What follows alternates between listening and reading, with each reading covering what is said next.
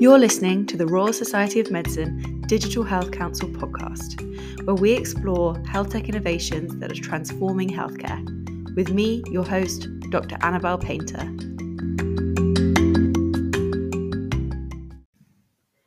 My work as a clinical AI fellow at Health Education England and NHSX explored how we can confidently deploy AI at scale within the NHS. During our research, it became clear that workforce transformation was going to be a crucial step in achieving this goal, and specifically that we're going to need specialised AI multidisciplinary teams to create and evaluate AI. My guest today, Haris Shuaib, has already managed to make this a reality and has built the first specialised NHS medical AI team at Guy's and St Thomas's Hospital in London, who have developed and evaluated several AI algorithms for use within the trust. Haris has also led the development of new AI deployment platforms and has launched the NHS Clinical AI Fellowship Scheme. I'm lucky enough to be working in Haris's AI team as a clinical AI fellow, and I'm delighted that Haris is joining me on the podcast to share his story and his thoughts on what is needed to make AI development and deployment at scale a success within the NHS. Key discussion points from our conversation include the role of people, policy, and platforms as key enablers to AI at scale. We also discussed the unique value that individuals with a dual skill set of clinical and technical expertise bring to the NHS, allowing it to become an intelligent AI customer, a learning healthcare system, and a developer of in house algorithms that solve problems that wouldn't be tackled by commercial AI companies. Haris also shares his vision for speeding up the delivery of AI through a platform approach and the work he is now doing with the company he has recently founded, Newton's Tree.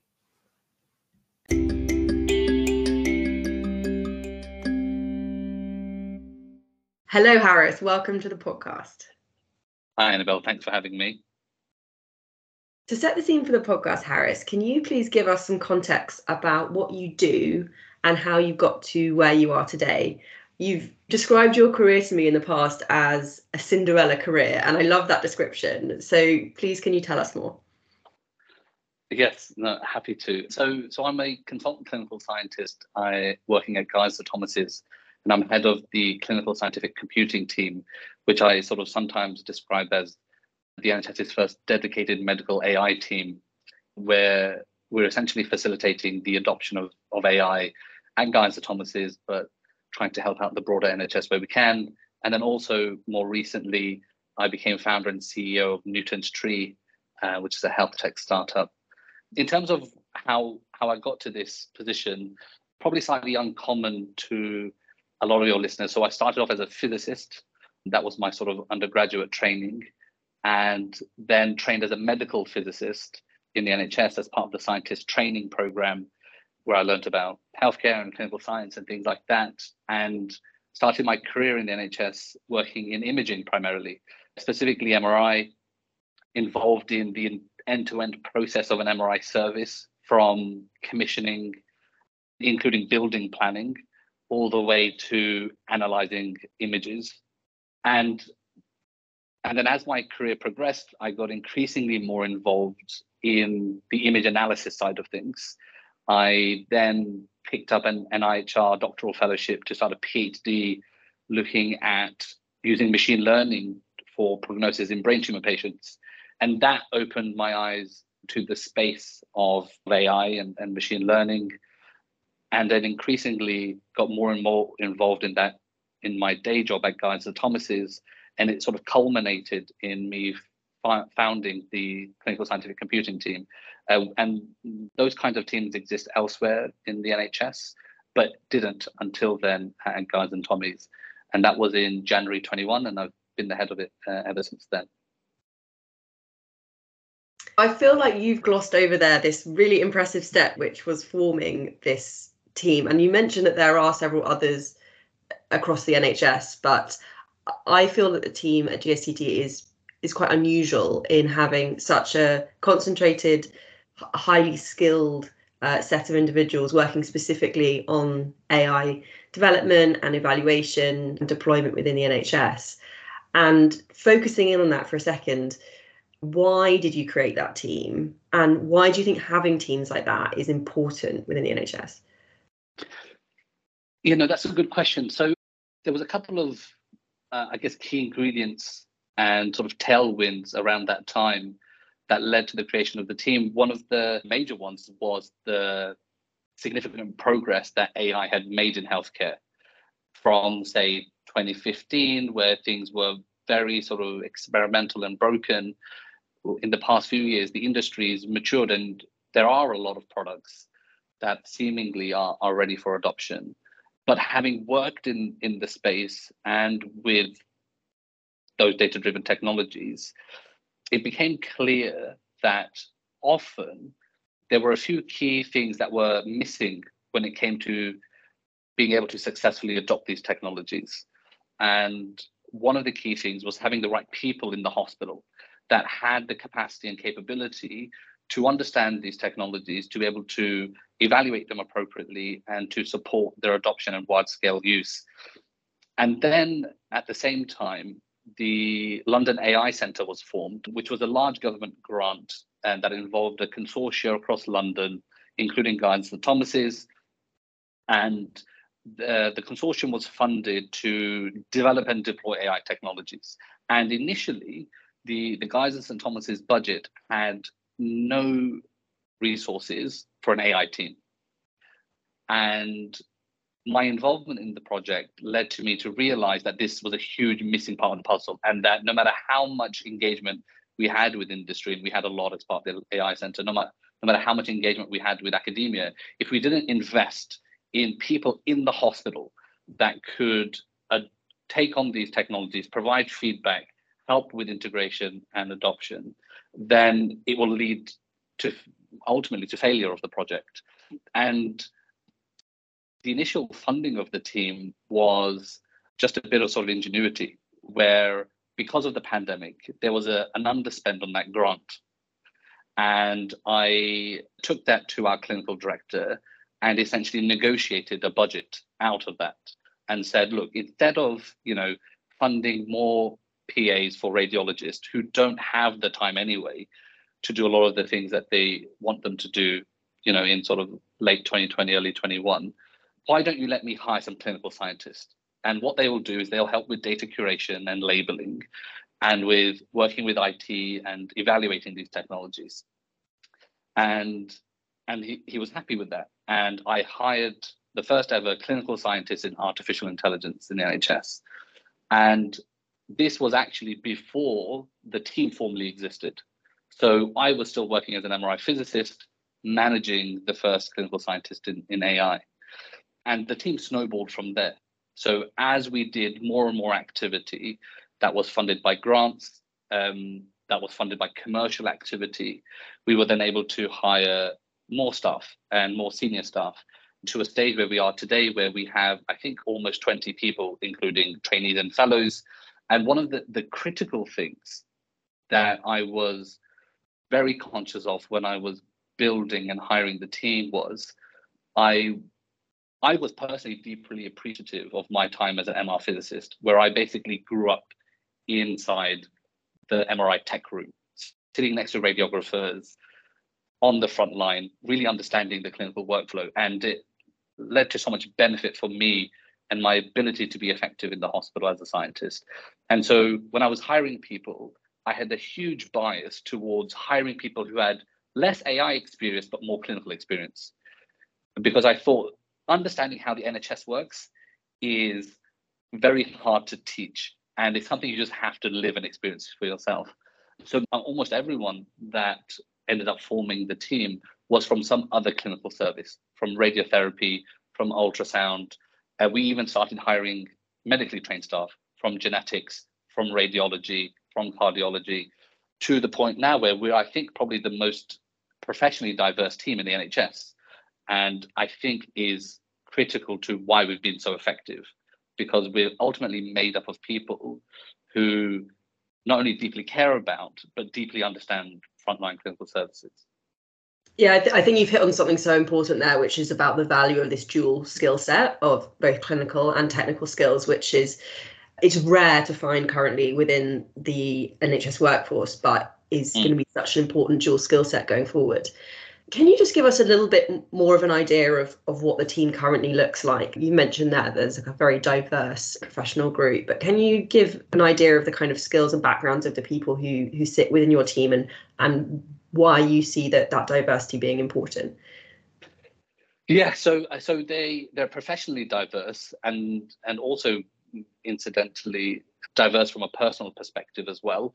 One of the things I I, I want to bring up uh, because just popped into my mind is people often talk about the the challenge of hiring diverse technical teams, but actually from a personal characteristic perspective, we're we're very diverse. We have more than 50% women on the team.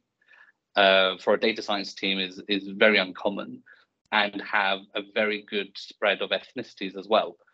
And and that aspect of it is pretty critical when it comes to the adoption of data driven technologies because we've all, especially very recently, become aware of the risks and harms and challenges involved in large scale automation with AI. The fact that you know systemic inequities, other prejudices can be reinforced and compounded by these technologies. It's important that the team that are responsible for building and deploying these is representative from a personal perspective as well. Talking from a, a professional point of view, the team is still largely dominated by clinical scientists. So people who have fundamentally a technical background, speaking from sort of an undergraduate perspective, but have spent a significant portion of their professional career in clinical, either directly in clinical practice or assisting clinical practice. So, for example, our lead for quality management system spent all of his career as a radiotherapy physicist, helping deliver radiotherapy treatment to cancer patients. We have people who come from a fetal medicine background, mainly around imaging in utero. So, doing technical activities, but like I said, deeply intertwined or embedded within those clinical services. And what that means is that when they then come to the team, like I, I said before, is that they have this sort of deep and nuanced understanding of how medicine is actually delivered and, and practiced. And but then we also have team members who were sort of medical first, right? So I mentioned we have a geneticist on the team, we have radiologists, we have cardiologists, we have you, who's a, a primary care physician, who, who are medical first, who then or or immediately prior to had developed technical understanding or expertise to a degree. And and so we actually have the full spectrum. If you imagine sort of the two extreme being you know purely technical no clinical understanding and then purely medical and no technical understanding aside from those extremes i think within the team we have a full spectrum represented. And so that means that when you're for example trying to do, you know, hazard analysis of a particular technology, or you're trying to uh, implement, you know, user-centered design, you're well equipped as a team to do that effectively. Yeah, and I think it's interesting because it's widely understood within the NHS how valuable it is to have clinical MDT teams with a mixture of professional specialities contributing to the care of patients. But I think something that isn't talked about enough is the value of having these kind of technical MDT teams where you have people from a variety of technical backgrounds and clinical backgrounds working together. And once you experience that, it is quite transformational to see how all of that expertise really compounds into some really exciting um, team working and solutions that can be developed from a team like that. And it's great to see that happening at GSTT. I, just on that point, just before you move on, I think one of the key points that I would like to reinforce. I, I think what makes us particularly successful is not just that we are multidisciplinary team, but that we value multidisciplinary individuals.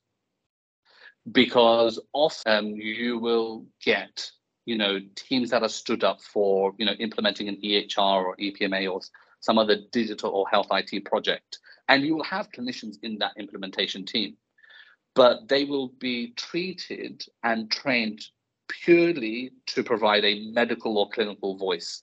Mm. And the fact that they might have technical expertise or that they could have technical expertise is not valued at all. But I, I think that having in a single person, in a single brain, an appreciation of both sides of the problem is deeply valuable because it allows you to shortcut to very good solutions much more efficiently than having them exist in different individuals in the same team. I would much rather have a team of multidisciplinary individuals than a team of individuals made up of multiple disciplines if that makes sense yeah that's a really good insight and i mean i completely agree with you and i think it's about moving clinicians away from being seen as subject matter experts for a technical team and instead integrating exactly. clinicians into the team themselves and it's exactly. so much more efficient and dynamic to develop technology in that way what i would like to ask is you know this team as we've mentioned is is quite unusual in the NHS at the moment, and hopefully in the future we'll see more of these teams developing. But my question is we have a lots of AI being deployed within the NHS at the moment where there aren't these teams in place. So what do you think the risks are of, of deploying AI in that way where there isn't a team and what is the value of having these teams in place? Great question. The, the answer to the first part is well, the, the proof is almost in the pudding, in that why do we not have large scale adoption of AI? Why do we not have journals littered with articles of studies that these hospitals that are buying and using AI have published? Why do we not have robust, well established governance frameworks? Why are we still so immature in our thinking as a system or as a country when it comes to regulation of continuously learning AI systems. And it's because we haven't invested in building up NHS capacity and capability when it comes to AI adoption. And so often what's happening is that hospitals are buying, you know, point solutions, you know, a fracture detection algorithm to help in ED, for example, the process of selecting the product is done improperly or imperfectly. It then gets Im- implemented in the same way and it gets delivered or used, but nobody's managing the benefits, nobody's reporting any of the risks.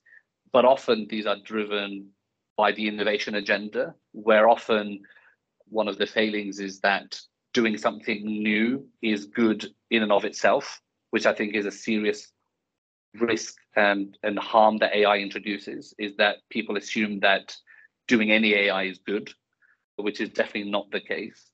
And and then that that team, that person then moves on. And so then there is no institutional knowledge. There's no learning of what went well in the emergency department with that fracture algorithm and what went badly. And and either there isn't a second AI project in that institution, or they continue making the same mistakes uh, without learning. And ultimately, where we're getting, we, where we're wanting to get to with data driven technologies is a learning healthcare system, is where a healthcare system implements data driven technologies, then learns uh, from the outcomes of them that are delivered by them, rather, and then implements more, and you get this sort of positive feedback loop. Um, but that's not what's happened so far. However, by investing in in a dedicated capacity and capability, you're able to then reap all sorts of benefits. You get to build repeatable processes that not only continuously deliver value, but make it more efficient each time you do it. So the next time, for example, you want to deploy an AI algorithm that helps you with your MDT decision making in cancer, it will be faster, quicker, and cheaper.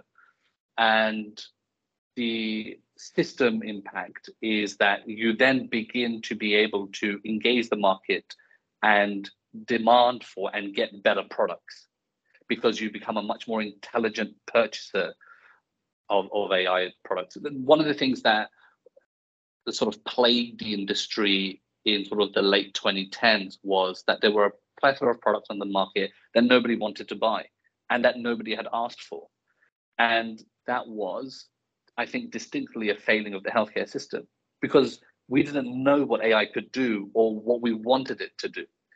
And, and ultimately, you have to have technologists and technology experts on the buyer side, on the side of the public services, that can begin to influence the market and say, actually, we did this project, this is what we learned from it, and now we're trying to do something else.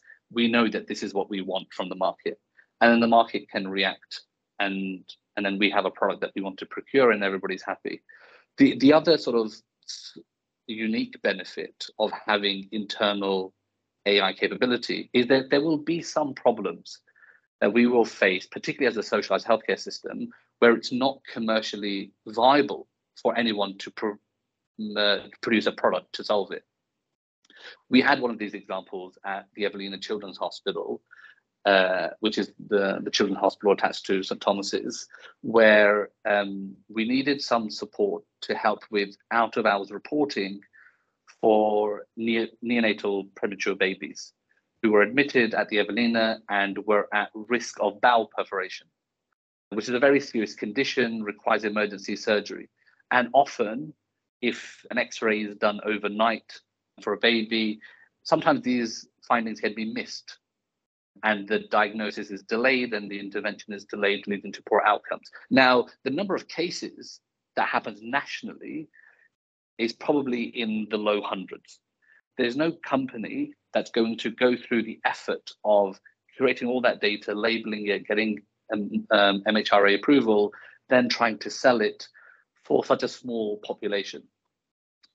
But because we have an AI team at and Thomas's, we have the opportunity to to solve that problem ourselves and and we have we built a product from our own data using our own internal engineers and building the software from scratch and training it on our own gpus built a product that can detect very reliably whether the bowel's been perforated in a particular x-ray and we're just in the process of um, prospectively evaluating that technology now that's fantastic because now there's a cohort of patients that are now no longer excluded from the benefits of this technology. And so it allows us to also challenge the systemic inequities that a model that depends purely on external suppliers can sometimes compound. I think there's a, a, few key points to pull out from that that I, that I really love. The, the first one is the fact that having these teams allows the NHS to be a much more strategic customer for AI. So it's about making sure that we're spending NHS money effectively and yep. we're choosing the best technologies that can deliver the most clinical value. The second is about allowing the NHS to become a learning healthcare system and being able to share the insights that we gain from deploying AI technologies across the NHS. And the third is what you were just talking about, which is having in-house expertise in creating AI and evaluating AI algorithms allows us to create solutions to clinical problems that aren't viable businesses but could still deliver significant value within the NHS and that's such a big gap in the current system obviously uh, private companies are looking for solutions where they can make significant money at scale but so many uh, healthcare problems don't fit within that bucket so so moving on to this discussion about deploying AI at scale. What do you feel is needed within the NHS to allow this to happen? Because as we mentioned, we are seeing pockets of AI deployment. We're seeing AI algorithms like the ones you talked about being created at a specific location in the NHS. But how do we get these technologies deployed safely and effectively throughout the NHS? What are the key enablers? For me, it's relatively straightforward. Whenever there's been, you know, sort of a failed quote unquote implementation of AI technology or, or digital health technologies in general is usually because one of three key ingredients, or maybe a combination of them, has been missing. And for me, they're people, platforms, and policy. And so I'll take each of them one by one. So, so people, when I say people are missing, it's usually either we don't literally have the right job roles in the hospital to facilitate the adoption of the technology, or we haven't given the, the existing people the right skills. So, in one circumstance, it might be the fact that you don't have NHS data scientists in a particular project, and therefore the project fails. Or it could be that the clinical leadership for that particular implementation does not have a working knowledge or a good enough appreciation or understanding of the technology for them to be effective as a clinical lead in that project. And, and we've done some things to try and address this problem. So one of the other roles that I really enjoy having is being director of the Clinical AI Fellowship Program, which started off as a very small experiment in South London to see if we could embed AI data science training alongside existing medical training pathways. We managed to collaborate with the, the medical deaneries in, in London and the Southeast to get some resources to allow us to essentially buy out the time of trainees two days a week for a year and place them at a trust that was doing uh, an AI project to allow them to get hands on experience and then also delivering these monthly workshops to give them some of the more sort of foundational and theoretical underpinnings for their education and training.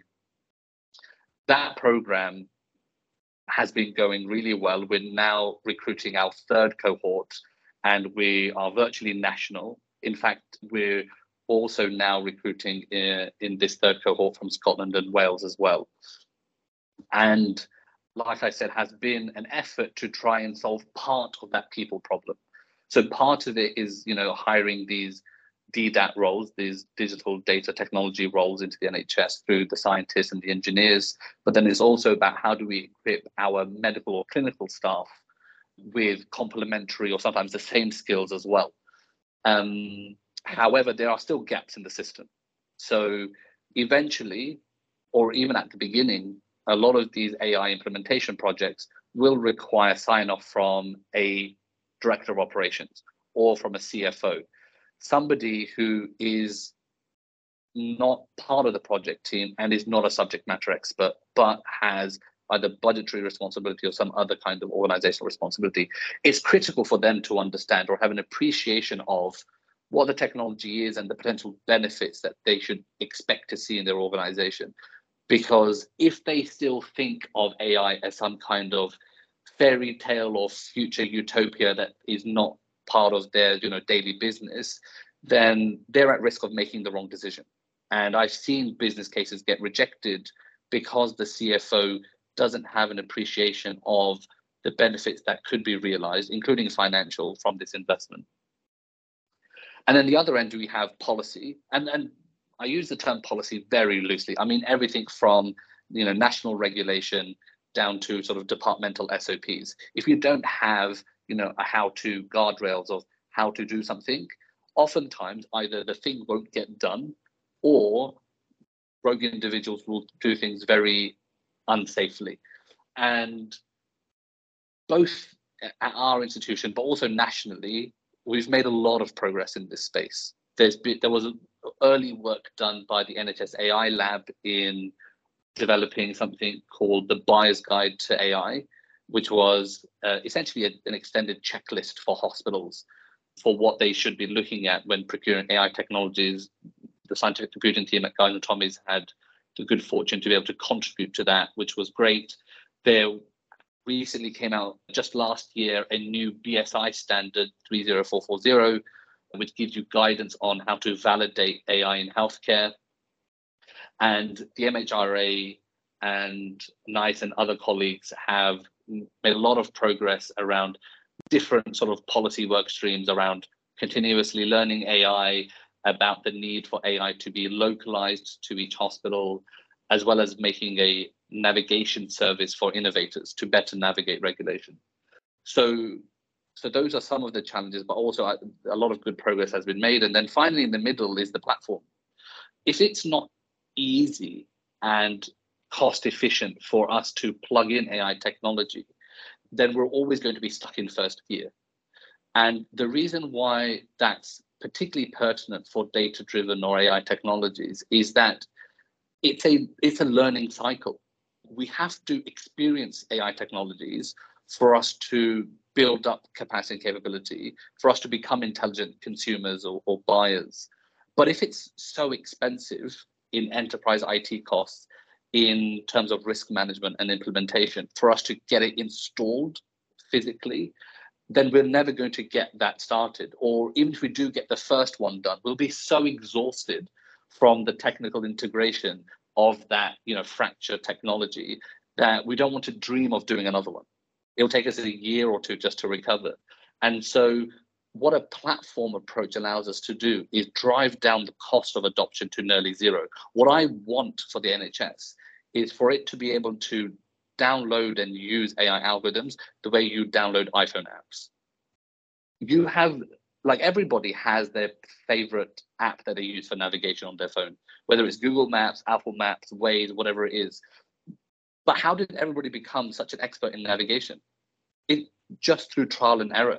Because it's so it's free to download any of them, everybody downloads them, tries them for a little while, and then deletes them if they don't like it. And you begin to build within yourself knowledge and preferences around the different applications. And we need to provide a way to do that with medtech and, and AI specifically as well. And so that was something that I've been working on with the London AI Centre. I invented something called AIDE, the AI Deployment Engine, which was an enterprise AI platform that allows hospitals to essentially download and integrate AI models. Something that previously would have taken months, they can do in half an hour. And, and that's what led me to founding Newton's Tree, which is essentially taking the same approach and deploying this platform in NHS hospitals and internationally to allow hospitals to begin to deploy, learn, and integrate AI as part of clinical pathways. And that ultimately is going to be the linchpin. Because if we can make it easy to engage with AI, then we can figure out the policy questions and we can figure out training and education. To finish, Haris, if you could do anything for the NHS, if I put you in charge and gave you whatever resources you needed, what thing or few things do you think would make the biggest difference in making AI deployment at scale a success in the NHS? Ah, this is a great, also terrible question to, to spring on me. So, so, so, I mean, the first thing I'll say as a sort of a preface is that if people who are working in this space find it hard, I I would just want to let them know that's okay. This is very hard. Like this is not easy. Healthcare, doing anything in healthcare is hard doing AI is hard. Doing AI in healthcare is doubly difficult. And if, if so, if I had access to to resources, I think the the thing that I'm proud to be able to say is that I wouldn't do too much different. In that, I do genuinely believe that the keys to success for large scale adoption are people, platforms, and policy. And I've had the good fortune to work on all of those at quite a high level in, in the country. But the thing that currently sort of quote unquote keeps me up at night when it comes to the adoption journey is money and finances and how these technologies get financed. And and when I say how they get financed, it's not simply in terms of like which budget do I buy this technology with, but it's recognizing that the entire journey for a hospital or for a system from hiring their first in-house person to having a fully capable AI ready organization requires investment through that entire life cycle. How, how is that going to be invested in? How do you hire that first AI engineer? How do you invest in an enterprise AI wide team? And, and even when it comes to buying these technologies, how do they get financed? Particularly when you know some of the really exciting use cases are not within you know specific secondary care clinical departments but are sometimes you know at the interface of primary and secondary care or at the population health level or at the ICS level. How those things get resourced and financed is is critical. And so if i had access to you know resources in a couple of years to tackle it that's that's probably what i'd be paying attention to. And if we can solve that then I think the rocket really takes off. Thank you so much, Haris. It's been a pleasure to be able to pick your brains about this topic, and it's been brilliant having you on as a guest. Thank you so much. Thanks so much, Annabelle. It's been great.